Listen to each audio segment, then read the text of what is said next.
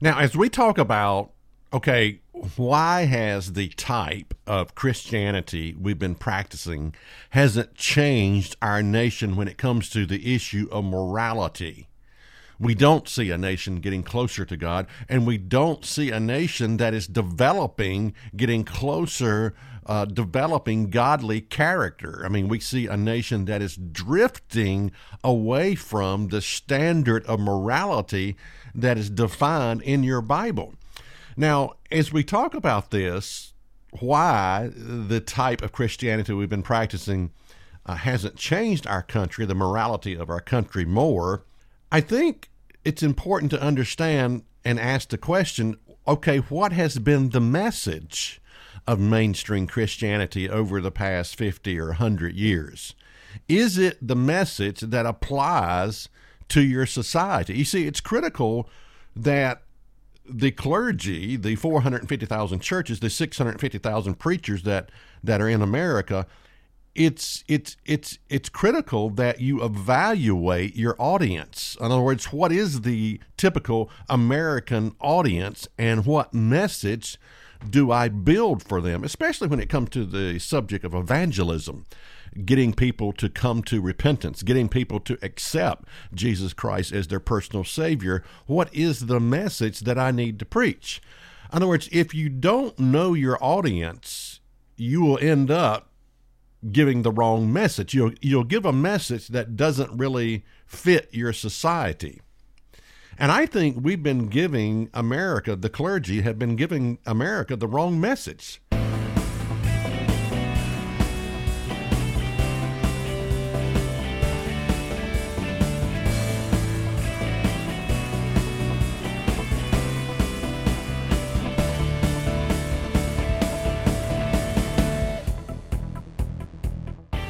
Is That Really in the Bible? presents the teaching ministry of David Freeman. Now, let me ask you a question. What do you think the right message is, would be for America? Well, consider what the Bible says about the end time.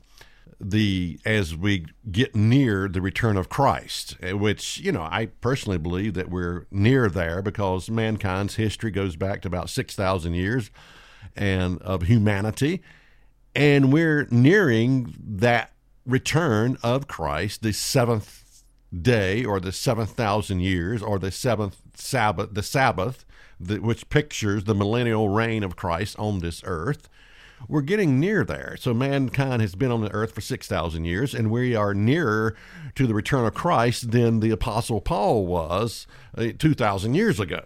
So the Bible speaks to the issue, the, the times in which we live. 2 Timothy 3 and verse 1. Says, This know also that in the last days perilous times shall come, for men shall be lovers of their own selves, covetous, boasters, proud, blasphemers, disobedient to parents, unthankful, unholy, without natural affection, truce breakers, false accusers uh, despisers of those that are good, trady, heady, high minded, lovers of pleasure more than lovers of God. Okay, this is the society. Now, the question is what kind of a message does this society need to hear? Well, I think the answer to that question is the issue of rebellion.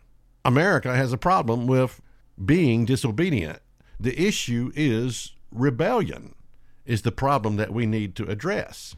In other words, Isaiah in, in, Isaiah 58 and verse 1 will say, Cry aloud, spare not, lift up your voice like a trump, and show my people their transgressions. Wow.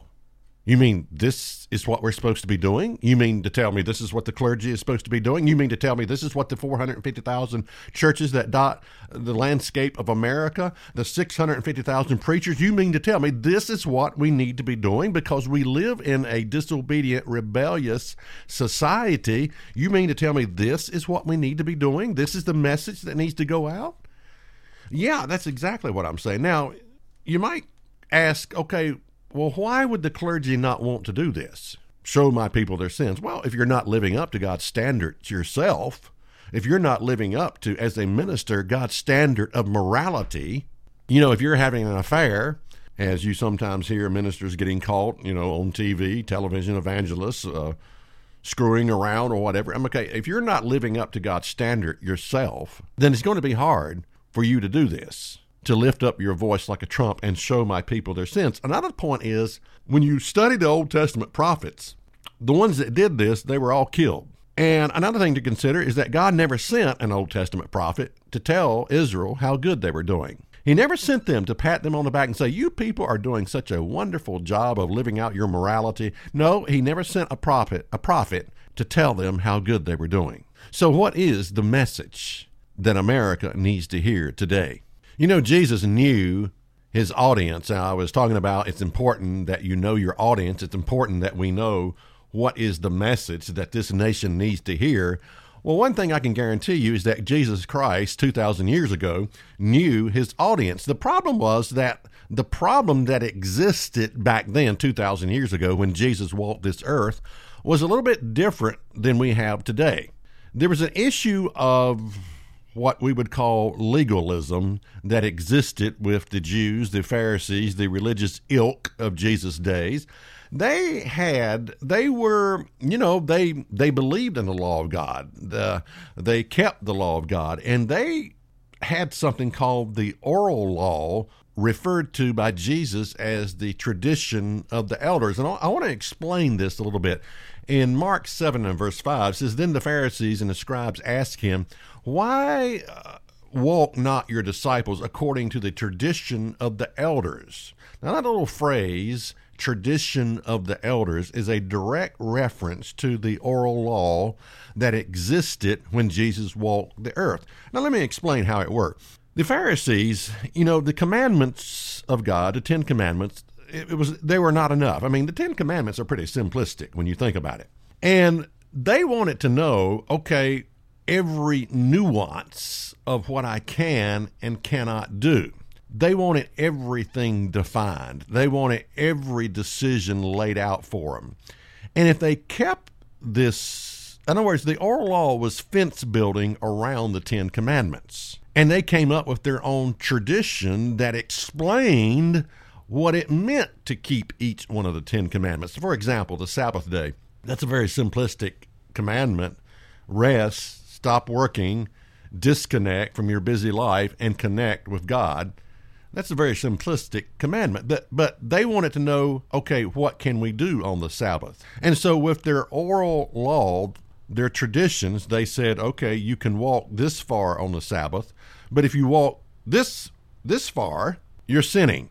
You can pick up uh, uh, a few grapes off the vine and eat them on the Sabbath, but if you pick a cluster, that's harvesting. And so you remember they accused Jesus' disciples of harvesting. They were walking through a field of corn and they were eating some kernels of corn. And the disciples said, Look, it's it, your disciples are doing that which is not lawful to do on the Sabbath day.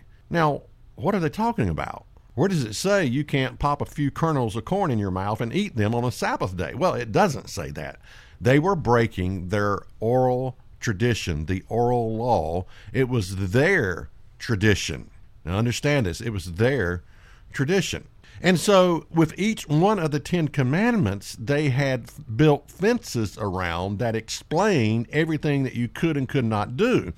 And it actually made well, for example, it made Sabbath keeping a miserable experience because you didn't know whether you could even stick your head outside the door or not and look outside. You know, maybe making love to your wife was too much work on the Sabbath. And so they had all these restrictions of things you could and could not do. But that was the way they achieved their self righteousness. That was the way they were made right in their eyes. Is was by if they kept this oral tradition the oral law, which was fence building around the law of God, if they kept that perfectly, they could achieve their own righteousness. And so this was the issue when Jesus walked the earth 2,000 years ago. It was an issue of legalism that Jesus came smack right up against. It was not so much an well, it's an issue.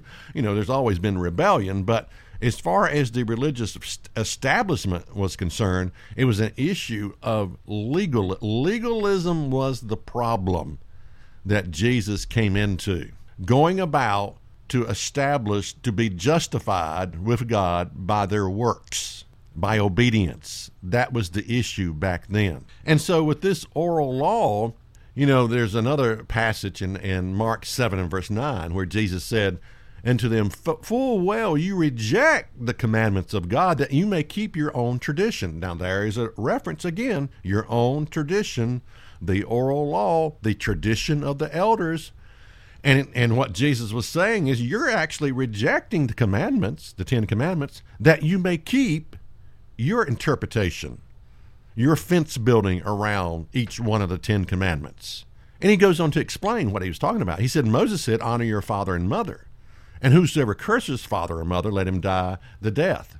But you say, if a man shall say to his father or mother, It is Corban, that is to say, a gift, by whosoever thou might be profited by me, he shall be free. And you suffer him no more to do aught for his father and his mother, making the word of God of none effect, making the Ten Commandments of no effect, through or by your tradition. Traditions. Now, what is this talking about? What is this word Corban? Well, let me try to explain it. It was okay, the commandment says honor your father and mother. When they get old, take care, honor your father and mother. And so with the Pharisees, with their tradition, they had a the or, oral law. They had a tradition that said, okay, the money that you set aside to take care of your elderly parents, if you want, if you decide to give that to the temple, the treasury, you can be free from the responsibility of taking care of your parents.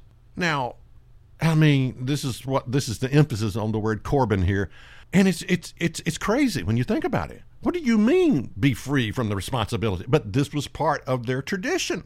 And Jesus comes along and just blasts them. What Jesus did was he did away with, if you want to know what law Jesus did away with, it was their oral tradition of the law. It was the fence building around the law.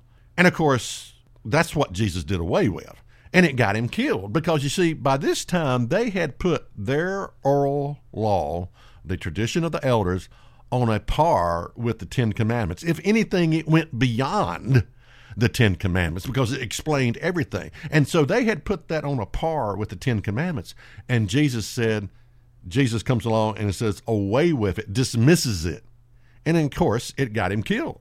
Now what i think a lot of people do is when they they don't have this understanding that I'm explaining today about what existed in the days of Jesus, the oral law.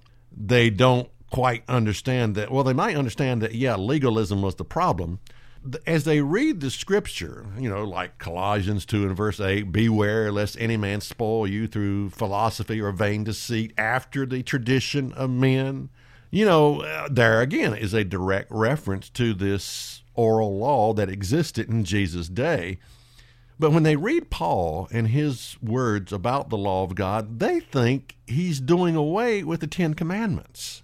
Now, that in itself doesn't even make any sense that God would give a law and then do away with it. That just doesn't make any sense. But most, uh, the clergy, a lot of the clergy don't understand that it was not the Ten Commandments, it was not the law of God that is being done away with. It was this oral law which they used as you know fence building around the Ten Commandments that they used to achieve their justification, to achieve their self righteousness. That's what Jesus dismissed.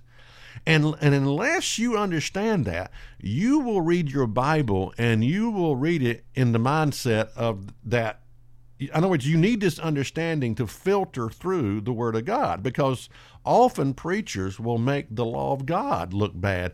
And you'll read it, and it will sound like your preacher is saying that the law's been done away with, that it's been nailed to the cross, it's, it's, it's been all fulfilled. And they don't have the background knowledge that they need to, that, that what existed in Jesus' day, they don't have that background knowledge of the oral law or the tradition of the elders that existed in Jesus' day.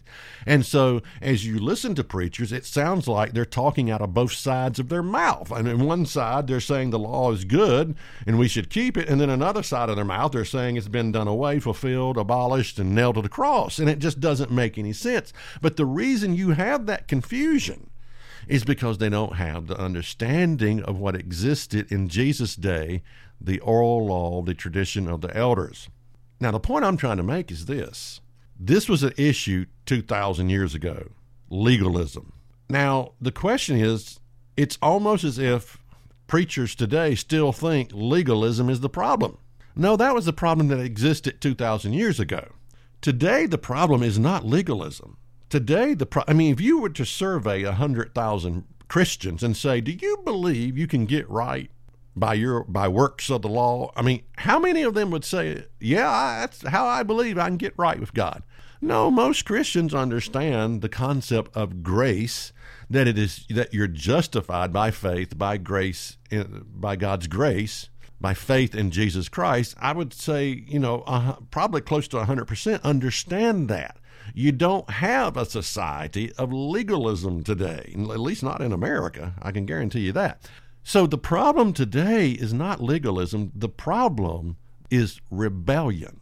And so I talked about if you don't know your audience, you will end up just wasting your time with a religious message that doesn't fit your society you'll go through the merry-go-round of Christianity, you know, just just busying yourself to death while your nation dies right before your eyes. You got all these people being religious, going to church and and all of the activity that goes on, the merry-go-round of churchianity.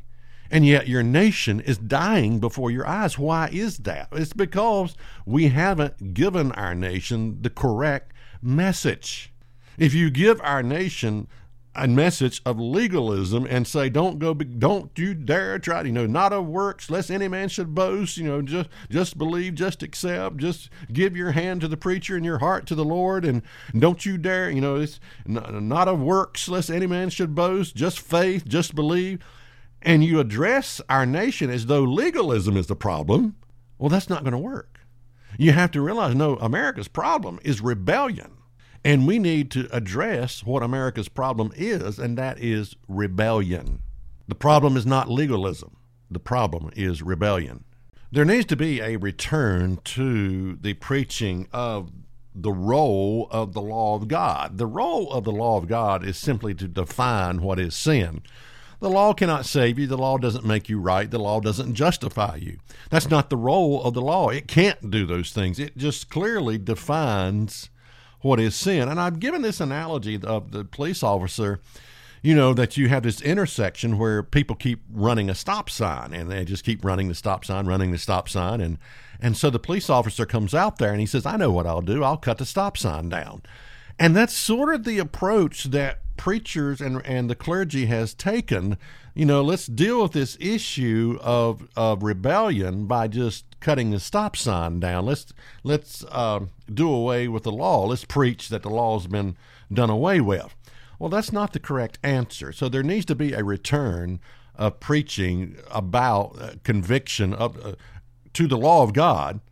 You know, there needs now. Here's the thing: there was a time. If we went back in history, there was there was a time when preachers understood the proper role of the law. Listen to these quotes. Martin Luther said this He said, The first duty of the gospel preacher is to declare God's law and to show the nature of sin. Uh, Charles Spurgeon said, They will never accept grace. Notice this they will never accept grace until they tremble before a just and holy law. Charles Finney said, Evermore the law must prepare the way for the gospel to overlook this in instructing souls is almost certain to result in false hope, the introduction of false standard of Christian experience, and to fill the church with false converts. That's exactly what we have today because we have backed away from preaching and teaching the role of the law, the law of God, the Ten Commandments. Uh, another quote The highest service to which a man may obtain on earth is to preach the law of God. Dwight L. Moody said God, being a perfect God, had to give a perfect law, and that law was given not to save man, but to measure them. Wow, how powerful. John Wesley said, Before I preach love, mercy, and grace, I must preach sin, law, and judgment. He also said, Preach 90% law and 10% grace. Now, you know as well as I do that, that that's not what you're hearing in church today. What you're hearing in church today is about 90% grace and 10% law, if that.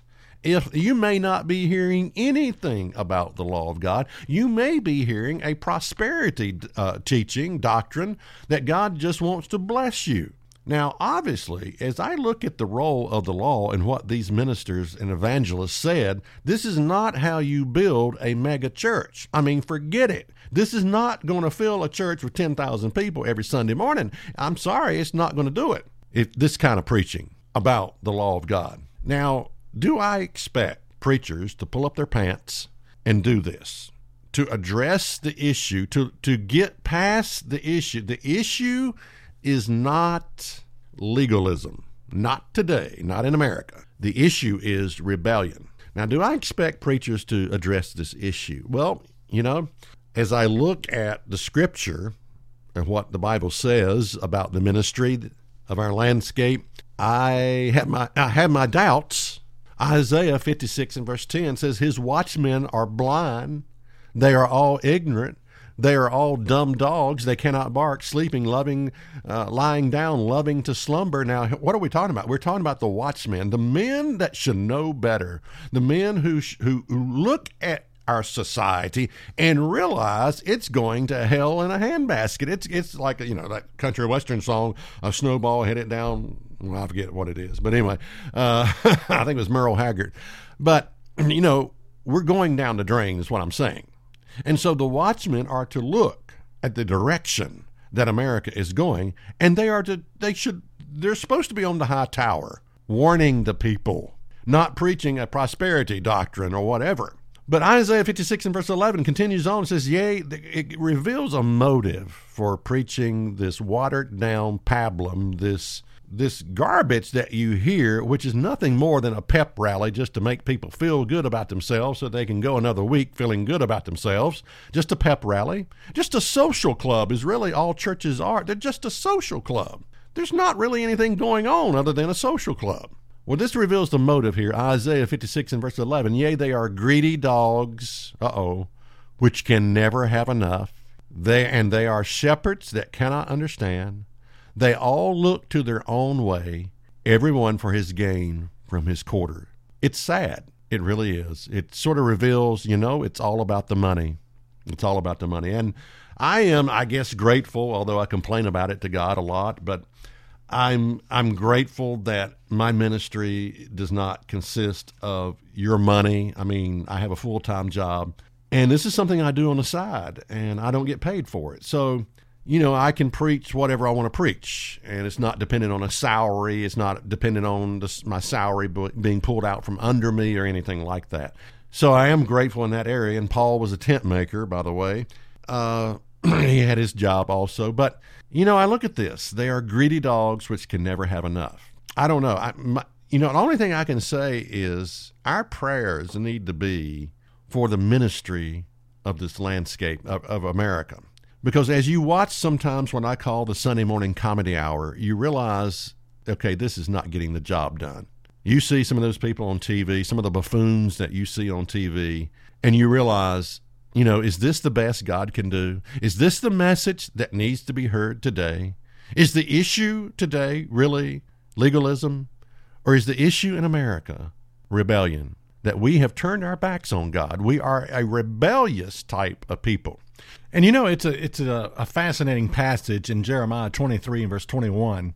He says, God says, Look, I have not sent these prophets, and yet they ran. I have not spoken to them, yet they prophesied. In other words, these preachers, and we don't know how many there are that dot the landscape of America, but God says, Look, I didn't send them. I didn't, you know, I didn't call them to preach or anything like that. And yet they're out there prophesying, they're out there preaching. And he said, God says of these preachers that he didn't call, he says, but if they, yeah, these false uh, ministers had stood in my counsel and had caused my people to hear my words, then they should have turned them from their evil way and from the evil of their doing. Now, this is fascinating to think about that you could have, God says, Look, I can work with people that I never, I can work with men that I've never even called to the ministry. And if, if they would just get up and speak the word of God, if they would just preach, well, what is it that they need to preach? What is it that they need to be preaching? Is it a prosperity doctrine? Is that what we need to hear? Is it an occupational ministry that, okay, a person just gets paid to be a minister? You know, maybe the solution is to fire or quit paying all the ministers that dot the landscape. Maybe that's the answer. So what is it that they need to be preaching? Well, let's turn to uh, Isaiah to answer that question. Isaiah 8 and verse 20 tells us, To the law and to the testimony, if they speak not according to this word, it is because there is no light in them. How do you know if you're in a dud church? Well, the scripture answers the question. To the law, the law of God, the Ten Commandments, and to the testimony, if they speak not according to this word, it is because there is no light in them. And I'm telling you, there's a lot of churches that dot this landscape that would fit into this category. And yeah, I mean, the Bible addresses the issue of legalism. Yeah, that was the world that Jesus came into.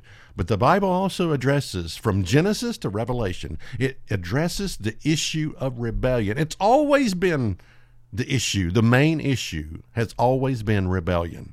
You know, the two trees in the garden, eat this one, don't eat that one, rebellion. And it just goes through the entirety of the Bible. It is the heart of man that has to be brought to a conviction of the law of God.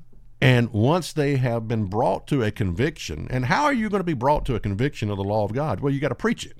And once people are brought to that conviction that I am a sinner, they see this is the purpose of the law of God to show what God's standard of morality is and to show that, okay, you know, I, have I've missed the boat here. I'm not living by God's standard. And to bring a person to conviction by preaching the law, which allows them to for the need for grace.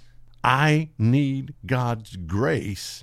I need to surrender to God in unconditional surrender, and by His power, the power of God's grace, turn my life around. That instead of being a rebel, I can be obedient to God's law and keep his commandments. Oh, how I love thy commandments, the psalmist, I think it was David that said that. So pray for the ministry across our landscape. You know, you could say pray for America. I tell you, a better prayer is to be praying for the preachers, the 450,000 churches, and the 650,000 preachers because they're not measuring up. We're not measuring up. For more information, check us out online at isthatreallyinthebible.net. Listen to the podcast, watch the weekly program, worship with us on our weekly Sabbath service, and be sure to visit our free bookstore. Again, the website is isthatreallyinthebible.net.